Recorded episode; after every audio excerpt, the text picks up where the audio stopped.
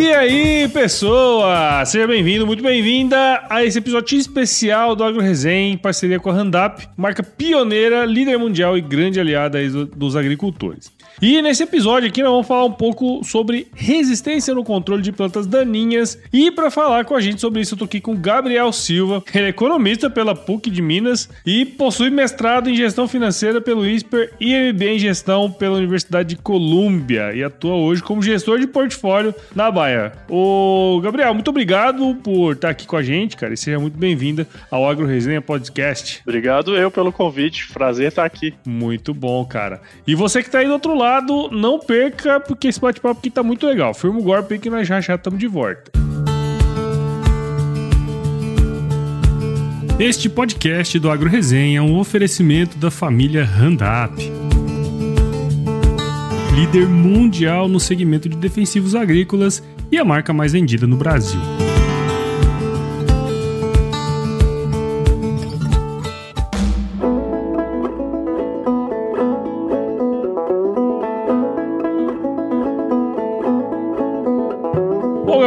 Estamos aqui de volta, né? E antes da gente começar com esse episódio aqui para falar sobre manejo de resistência, queria que você contasse um pouquinho, cara, sua história aí pra gente, meu. Como você comentou, eu sou formado em economia, né? Então, às vezes eu sou estranho no ninho dessa conversa. É bem engraçado. Mas eu tô no agro desde 2013, então nove aí, daqui a pouco bate 10 anos já de, é. de trilha, né? E uhum. um mercado que não tem como não se apaixonar, né, cara? É lidar com a necessidade mais básica da, das pessoas, que é a alimentação. E fui me inspirando por todas as histórias que eu fui ouvindo e conhecendo, as pessoas que fazem esse negócio. Então já são aí quase, né, nove, daqui a pouco 10 anos de, de história, formado em economia, né? Então, pensando aí na minha trajetória em agro, boa parte em, em finanças, então um pouco mais nos bastidores, né? Acompanhando, suportando os times com cenários financeiros, em gestão, né?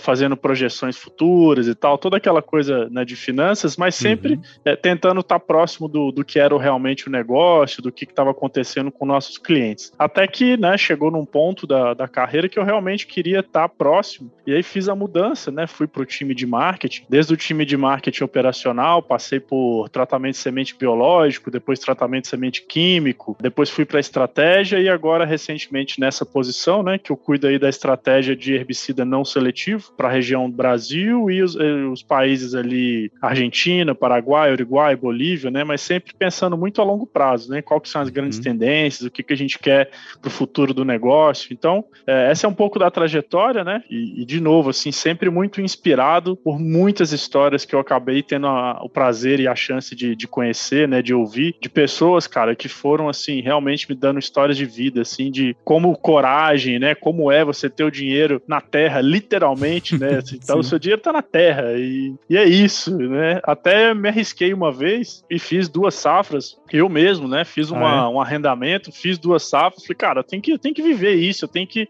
realmente saber o que que é e o que que é operacional, o que, que é depender de serviço terceiro, provedor, receber insumo. Cara, tudo isso, assim, eu, eu me dispus e eu queria passar por isso para me conectar e foi uma experiência tão rica quanto esses últimos 8, 9, 10 anos aí. Legal, cara. É muito interessante ver essa visão sua, né? Porque normalmente eu sempre falo para a turma aqui que às vezes para o agrônomo aprender é, outra área do conhecimento, tipo marketing, para atuar no agro, né? De repente parece que é um pouco mais fácil, né? E é. fácil que você tá vendo aqui, eu tô fazendo com todas as aspas possível, né?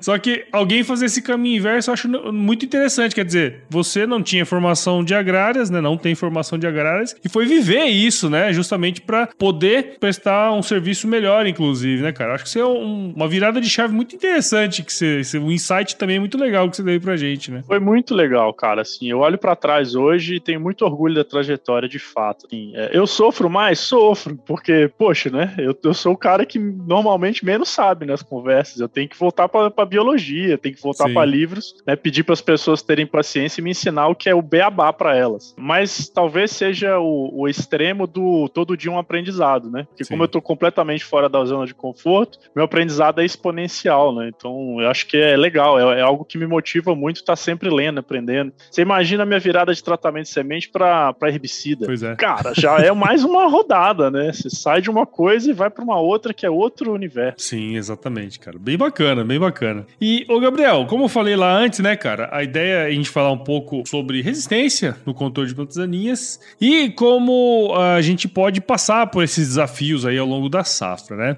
Mas eu acho que seria legal, cara, se você pudesse é, falar pra gente, assim, bem de uma forma uh, geral, né? Qual que é o cenário quando se trata de resistência de plantas daninhas aqui no Brasil? O que, que você está uh, enxergando e vocês estão enxergando? Se você me permitir, eu vou começar com um breve panorama global e aí uhum. eu já uhum. entro no Brasil, que pode ser legal, né? Eu acho assim, é, nós todos, né, como humanidade, a gente tem um desafio de produzir mais com menos. Isso não é novidade, né? Nós, vamos, nós precisamos suportar uma população de 9,7 bilhões, é o último número que eu peguei da ONU pra, de estimativa para 2050. Então, assim, na minha visão, cara, a agricultura cultura é, vai e já está ganhando cada vez mais espaço em termos de atenção e recurso né, para crescer sobre a luz dessa missão tão nobre que é alimentar o planeta. Então, é, nesse aspecto, monitorar a questão de resistência de plantas daninhas tem um papel absolutamente fundamental para a gente assegurar o potencial produtivo do, do nossas, dos nossas culturas, né? Qualquer que seja, soja, milho, trigo, é, frutos e vegetais, não, não, importa, né? Qualquer uhum. uma que seja,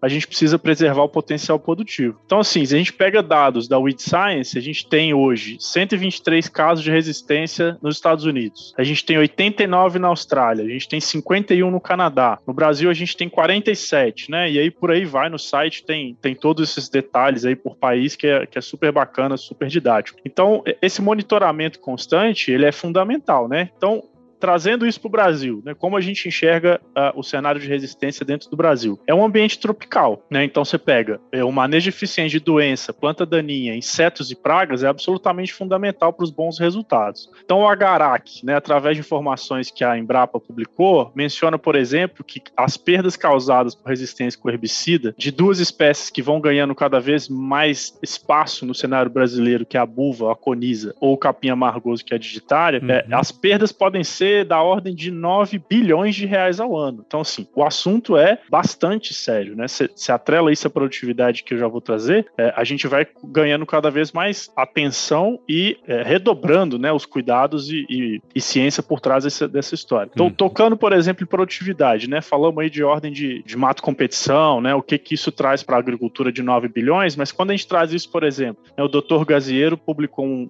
um, um estudo que fala o seguinte, que um nível de infestação de buva né, que é a de 16 a 18 plantas por metro quadrado numa cultura de soja, pode causar aí uma perda de rendimento de 1.100 quilos a 1.500 quilos por hectare. Nossa, então, assim, cara, é, grosseiramente, quase 10 sacos por hectare, né, nessa condição aí de, de mato competição de 16 a 18 plantas por metro quadrado. É, nesse estudo, ele fala que pode chegar até 48% do rendimento, se você comparar uhum. com uma testemunha que não tem presença de buvo. Então, é, é sério o negócio, né, assim, é, é bastante sensível e aí, cara, para fechar aqui um pouco desse panorama inicial, não vai só na perda de produção. É, o estudo traz também uma outra atenção interessante, que é qualidade do produto colhido, que você pode ter aumento de impureza e umidade de grão, que vai fazer o quê? Vai interferir na classificação do comercial né, do, do, grão e o custo de secagem. Então, assim, é, você sai somente do âmbito produtividade e mata competição e o efeito disso na, na balança final, e você entra também, cara, em outros fatores que afetam, que é a umidade, que é a impureza, que é a questão da, da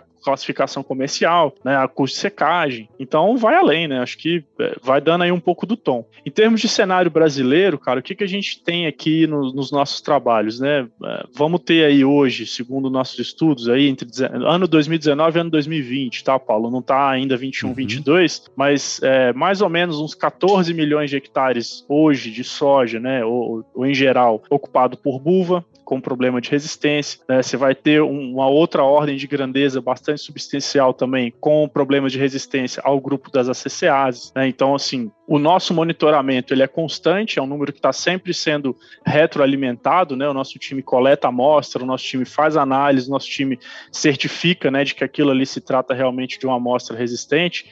E aí a gente vai sempre monitorando como está o avanço desses, por exemplo, 14 milhões de hectares de coniza e como que isso se reflete para 2030, né? Sim. Uma projeção nossa aponta, cara, que isso tem um potencial para é, quase dobrar, assim, é pelo menos 50% a mais, né? Se a gente joga para 2030, que é um pouco mais do horizonte de tempo que eu trabalho no dia a dia, é, isso aí tem potencial para quase dobrar, né? Hum. Dependendo aí de, de alguns muitos fatores, mas hoje é o nosso cenário. Então, é isso que a gente tem trabalhado aqui internamente, né, que é não só o monitoramento, né, das espécies, das regiões, de qual que é o tamanho dessa área hoje, mas como isso pode se projetar, né, e esse é um pouco do, do output aí, do que, que a gente tem visto no, nos nossos estudos. É interessante você comentar essa ordem de grandeza, né, quer dizer, 9 bilhões de reais, né, uma estimativa de perda, é coisa pra caramba. E pensar que pro futuro, ainda a, a, o que vocês estão enxergando aí é coisa ainda maior, né, cara? Então é, é, interessante demais a gente ficar de olho em cima disso, porque, pô, é uma perda de divisas enorme aí pro país, né? Em termos de faturamento e tudo mais, né, cara? Exatamente. Gabriel, você comentou comigo, é, antes, né, da gente gravar, uma questão é, que eu achei bem interessante, né, que eu acho que tem um pouco a ver do que a gente está falando aqui, é que não é pensar só na cultura, né? A gente precisa entrar e pensar na safra como um todo, quer dizer, a gente vai pensar na soja, né, na safra de soja, só que tem as culturas sub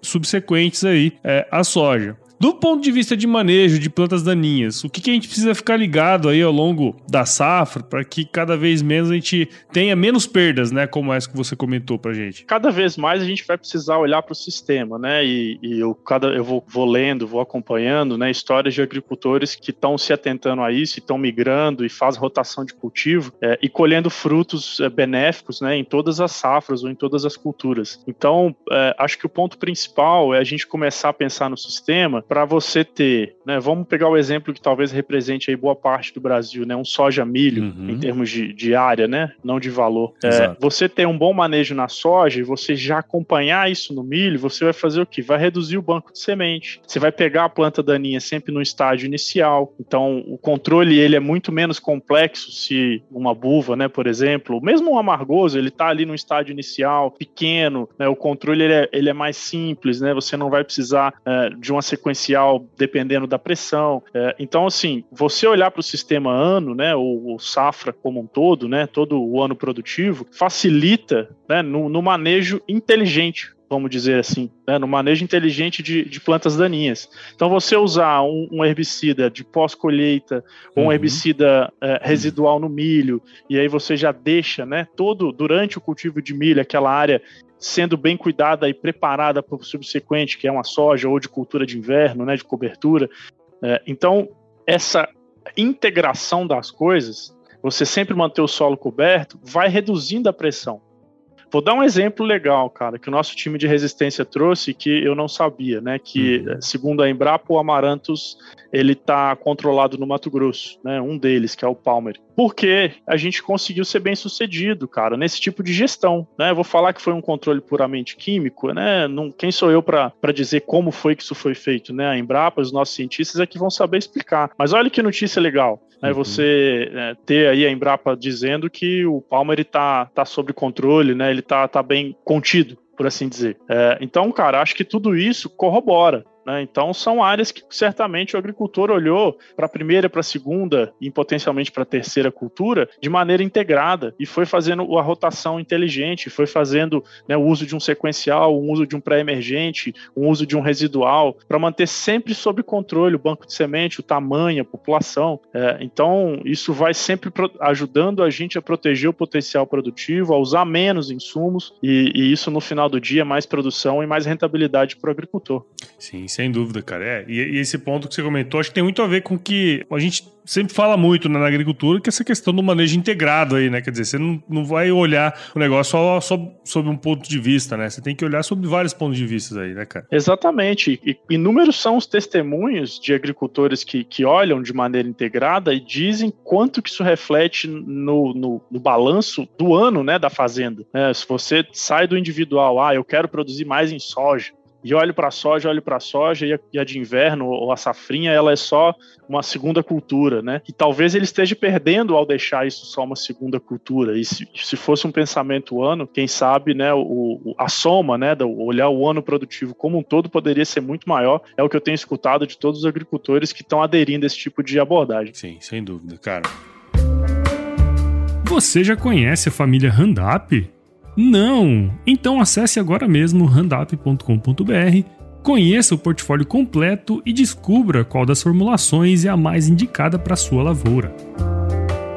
Mas, ô, Gabriel, uma coisa que você comentou, né, que tá batendo, a gente falou sobre resistência ali atrás, é uma coisa que, obviamente, o uso repetido, né, de herbicida, ele pode criar, né, essa pressão grande de seleção que, de alguma maneira, é, se não for bem feito, né, todo esse procedimento que você comentou não for bem feito, sem dúvidas gera aí plantas resistentes. É, e aí eu queria saber, cara, dentro de todo esse avanço tecnológico que a gente tá vivendo, não só de tecnologia, mas de conhecimento também, né, cara? Vocês acompanham muito essa questão da pesquisa e tudo mais. Eu queria saber, assim, o que, que pode ser feito, então, para que esse tipo de problema ele seja minimizado, cara? Eu vou dar um passinho para trás, cara, que tem uns fatos curiosos quando a gente né, trouxe a tecnologia RR que é, ajuda a, a contextualizar. É, também, né, o Weed Science, a Garac, né, esses sites, esses órgãos que acompanham é, manejo uhum. de resistência, é, dados interessantes. Quando a gente trouxe né, a tecnologia RR, você vê um, um, efeito no número de novas patentes de herbicidas quando eu olho, por exemplo, os Estados Unidos, né, que vamos ter como, como referência aí que eu acho que do ponto de vista de informação é, é bastante confiável. Então, o número de novas patentes, ele cai dramaticamente se eu olhar, por exemplo, o período de 2000 a 2010. Uhum. A outra ponta, o número de empresas pesquisando os novos ativos também cai significativamente. A gente sai ali de quase 50 empresas buscando né, ativos para herbicidas, e aí depois, no final do período da, da análise, você vai para menos de 10. Então, uhum. entre, no, entre 1970 e 2005, você sai de 50 para um pouco menos de 10 empresas né, que estão ativamente ou sabidamente buscando herbicidas. Então, qual que pode ser uma leitura disso? A força que o glifosato tomou, né, a sua sustentabilidade, o impacto, né, o, o nível de controle, a abrangência de controle do, do, glifosato, ele foi tão substancial que você moveu, né, onde estava a ciência buscando para né, para um patamar diferente. Isso, isso provavelmente foi realocado. Uhum. Então, acho que ajuda a contextualizar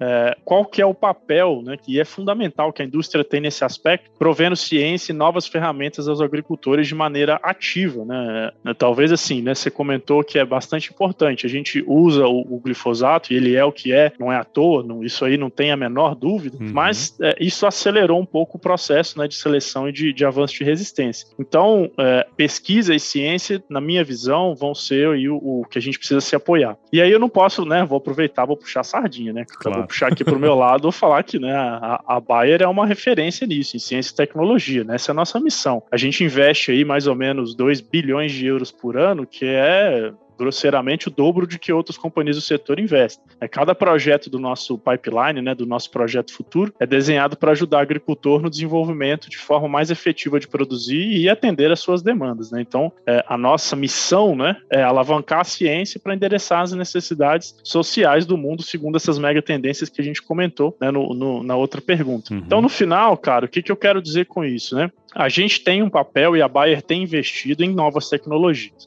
A introdução da plataforma Intacta 2 Exchange no Brasil no ano de 2021, nessa safra mais recente, é, é um exemplo concreto disso, né? Como a gente traz para o agricultor mais uma ferramenta. O agricultor ele vai ter realidades e realidades, né, Paulo? A gente falou, pô, cara, se eu tenho 14 uhum. milhões de hectares com buva que a gente né, registradamente resistente, vai ter realidades em que o agricultor não tem resistência. E nesse cenário, o agricultor não precisa de uma ferramenta, certo? Ele, ele uhum. muito potencialmente, provavelmente, está super satisfeito e atendido com o que ele tem hoje. Mas existem esses outros cenários que a gente também, como companhia, tem uma responsabilidade que as pessoas precisam de uma nova ferramenta. E é isso que a gente introduz né, com a plataforma Intacta 2 Extend. É uma nova ferramenta, é uma contribuição científica para que o agricultor tenha uma nova possibilidade de alternar mecanismo de ação e ajudar no combate à resistência. Então, para mim, cara, o papel da tecnologia vai nessa linha, né? Em como a gente vai sempre monitorando esse desenvolvimento de resistência, sempre entendendo, né, para quais tipos de ativos essa, isso está sendo direcionado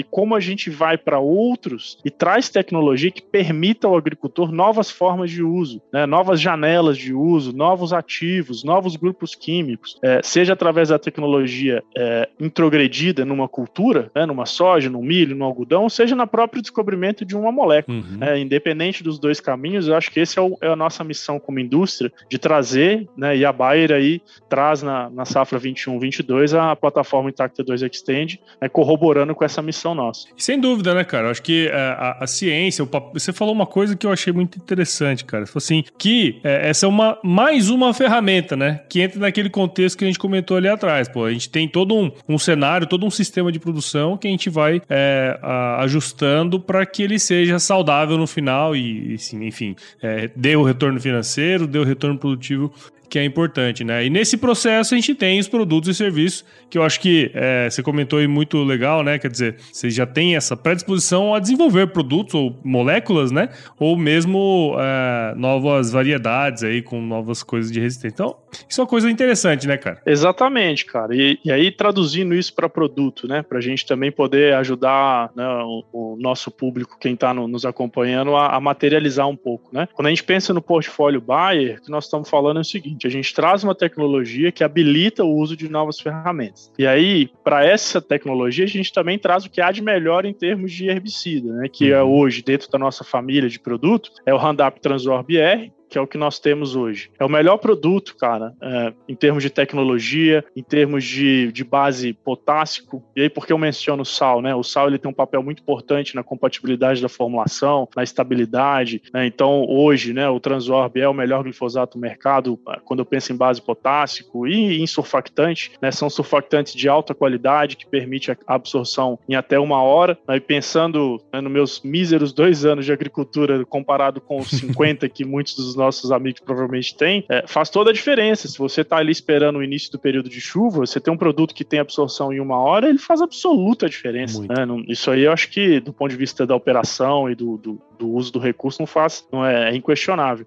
E, claro, né, a tradição e confiança da família Randap, a família que está aí há décadas, inovando e sempre trazendo o que há de melhor. E associado a isso, a gente traz para o Brasil o Combo Extend. Combo Extend é, o combo vai ser composto, então, do Extend Can, que é o nosso herbicida à base de, de dicamba, e o Extend Protect, que é o nosso adjuvante que reduz tanto a deriva quanto a volatilidade, né? O único no mercado que vai ter aí essa, esse papel técnico duplo. Ele vai agir tanto na volatilização quanto na deriva da, de, um, de um produto à base de dicamba. Então a gente já traz para o Brasil, cara, o que tem de melhor em termos de combinações de produto, o que tem de melhor em termos de formulação de dicamba, e a associação dos dois não só é extremamente sinérgica, como você tem o surfactante de alta qualidade, o Transorb, que potencializa o efeito do Extend Can. Então, os dois juntos, quando você pega uma área em que o agricultor tem uma demanda por uma ferramenta nova, é um fenômeno, um uhum. fenômeno. Eu tive a chance de rodar no final do ano passado, né, novembro, dezembro, ali em algumas áreas, visitar alguns dos nossos clientes. É, são muitas pessoas que estão extremamente satisfeitas com o nível de controle, porque são áreas em que a buva tinha dominado. Né? Uhum. Né? Você tinha uma situação ali que você estava praticamente sentindo que estava plantando buva, não plantando soja. Então, é, são muitos exemplos. Foi, foi um ano muito bacana para a tecnologia, foi muito gratificante ver. É, foram mais de 250 áreas que, que a gente teve de, de apoio com apoio Bayer, mais de 180 áreas comerciais que o agricultor comprou e fez o uso sozinho.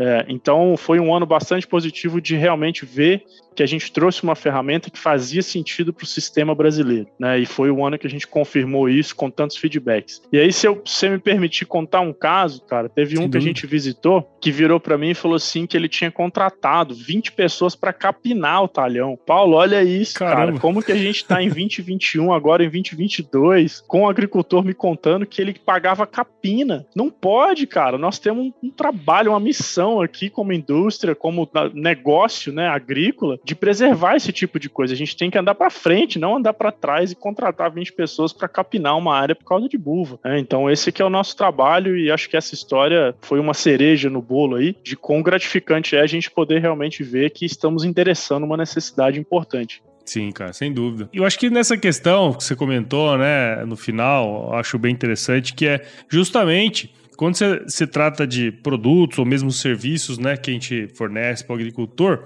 um ponto que eu acho que é muito importante, você tocou aí, é essa questão de entender justamente as necessidades dele, né? Quer dizer, o cara, ele sabe que no passado, a gente sabe que no passado, não muito distante, para controlar buvo, o cara tinha que fazer com capina mesmo, né? Manual, né, cara? É. Mas é, é, é entender que hoje em dia isso não cabe mais, né? Vamos trazer uma coisa aqui para que é, esse problema, né, que é latente, ele seja resolvido, né, cara? E, e, eu acho que eu queria puxar um pouco desse gancho, porque é, é, entender essa necessidade é importante demais, né? Sem dúvida, Paulo. E assim, pra gente é muito claro, né? Todos os anos que a gente rodou pesquisa, todas as pessoas que conversam, né, na, na cabeça do agricultor, tem um ponto que é produtividade. Sempre. É claro, isso é, isso é nítido, né? O agricultor ele produz ele quer produzir mais. E hoje ganha força o segundo ponto, que é produzir mais com menos ou com sustentabilidade. Uhum. Isso também cada vez mais está na ponta da língua de um agricultor, que é muito bacana de se ver. Mas, cara, é produtividade. Então nós temos que agir em prol disso. Então você traz a plataforma Tacto 2 Extend com novas variedades que elevam o patamar de produtividade cara, mais alta tecnologia, melhor genética, melhor trait, etc. E isso só é possível se a gente estiver atuando bem para proteger esse potencial. Então a gente vai ter que saber escolher as ferramentas corretas para situações corretas e adequar o que a gente vai usar para proteger tudo isso. Esse é o objetivo. A gente está aqui para falar como o agricultor pode produzir mais com mais sustentabilidade, com mais rentabilidade e passa por essas escolhas das ferramentas corretas. Tem situações que ele vai precisar de mais complexidade, ele vai precisar de um Extend CAN, ele vai precisar de um Transorb R. Tem situações que ele vai precisar do Transorb R e vai resolver. Que é o uhum. glifosato, cara, acho, né, não, vamos reforçar esse, esse aspecto. Não temos dúvida, ele é e vai continuar sendo pela próxima década. E aí eu tô na minha zona de conforto, que eu trabalho olhando a próxima década, vai continuar uhum. sendo a base da agricultura, do plantio direto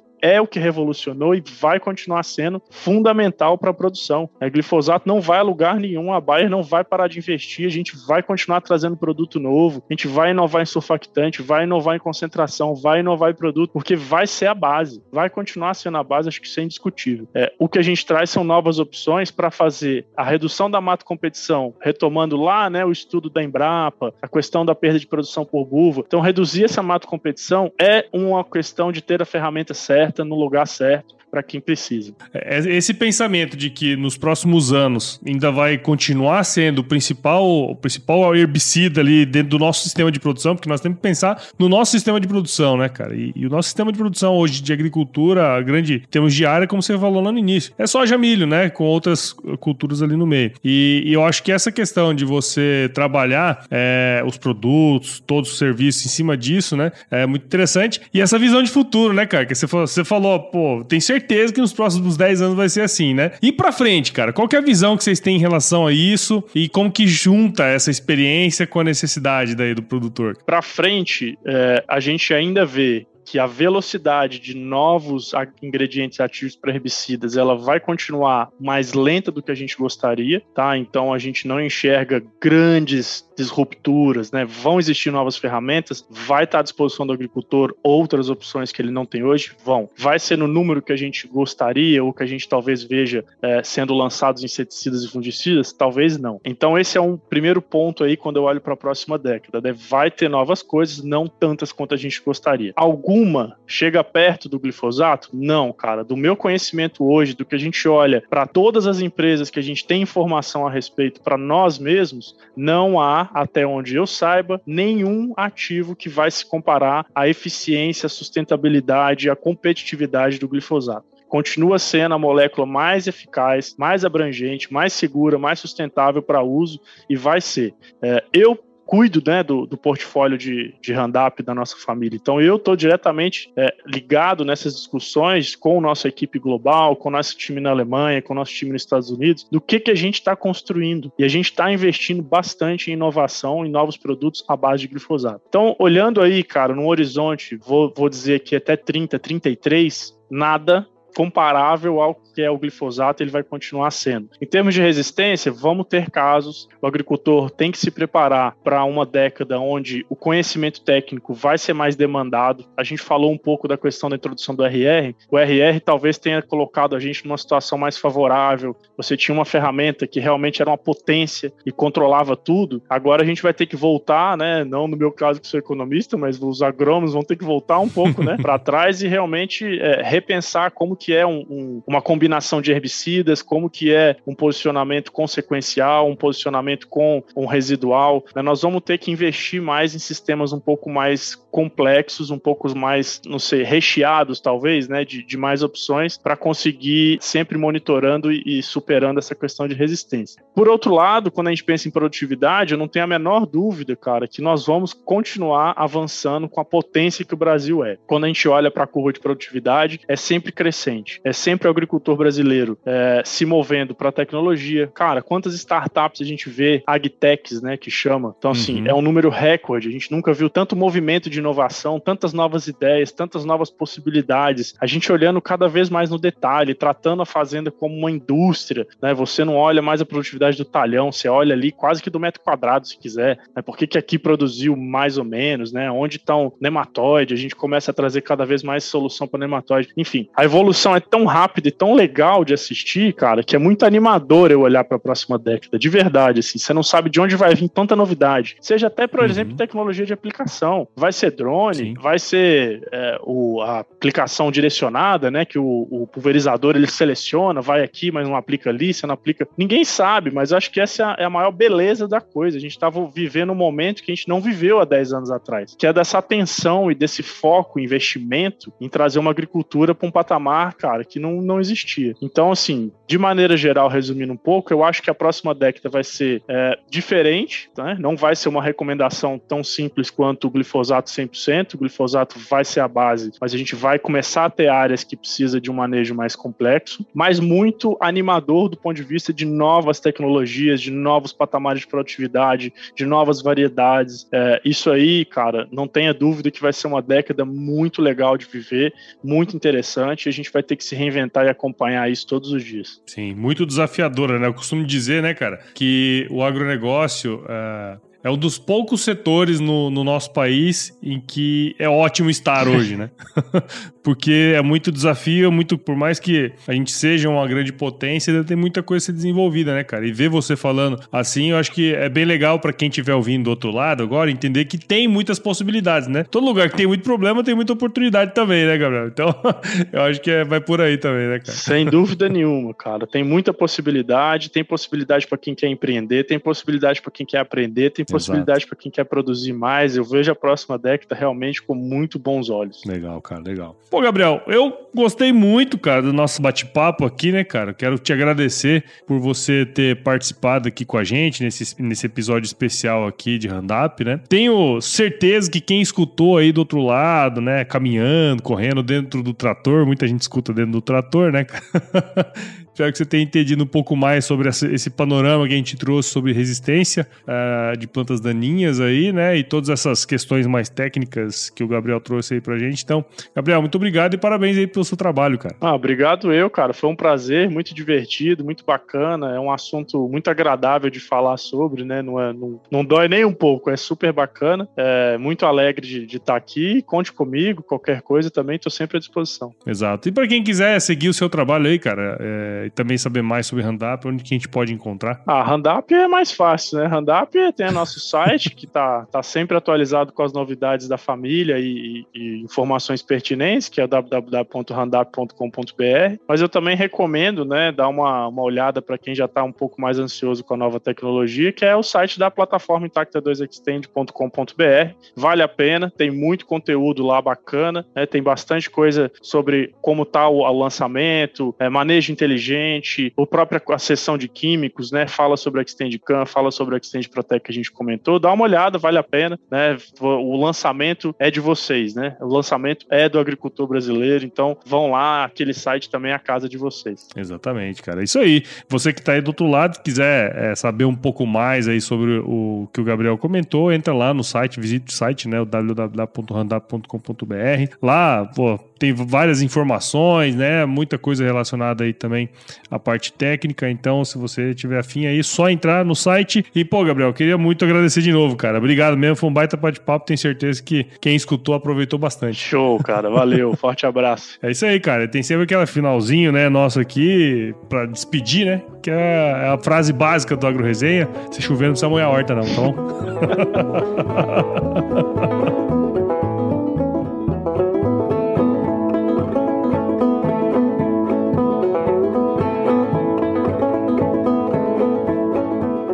Bom, só para finalizar, você já sabe, mas não custa lembrar, que é preciso verificar a bula e o uso é exclusivamente agrícola. Consulte sempre o engenheiro agrônomo e a venda é feita sob o receituário agronômico.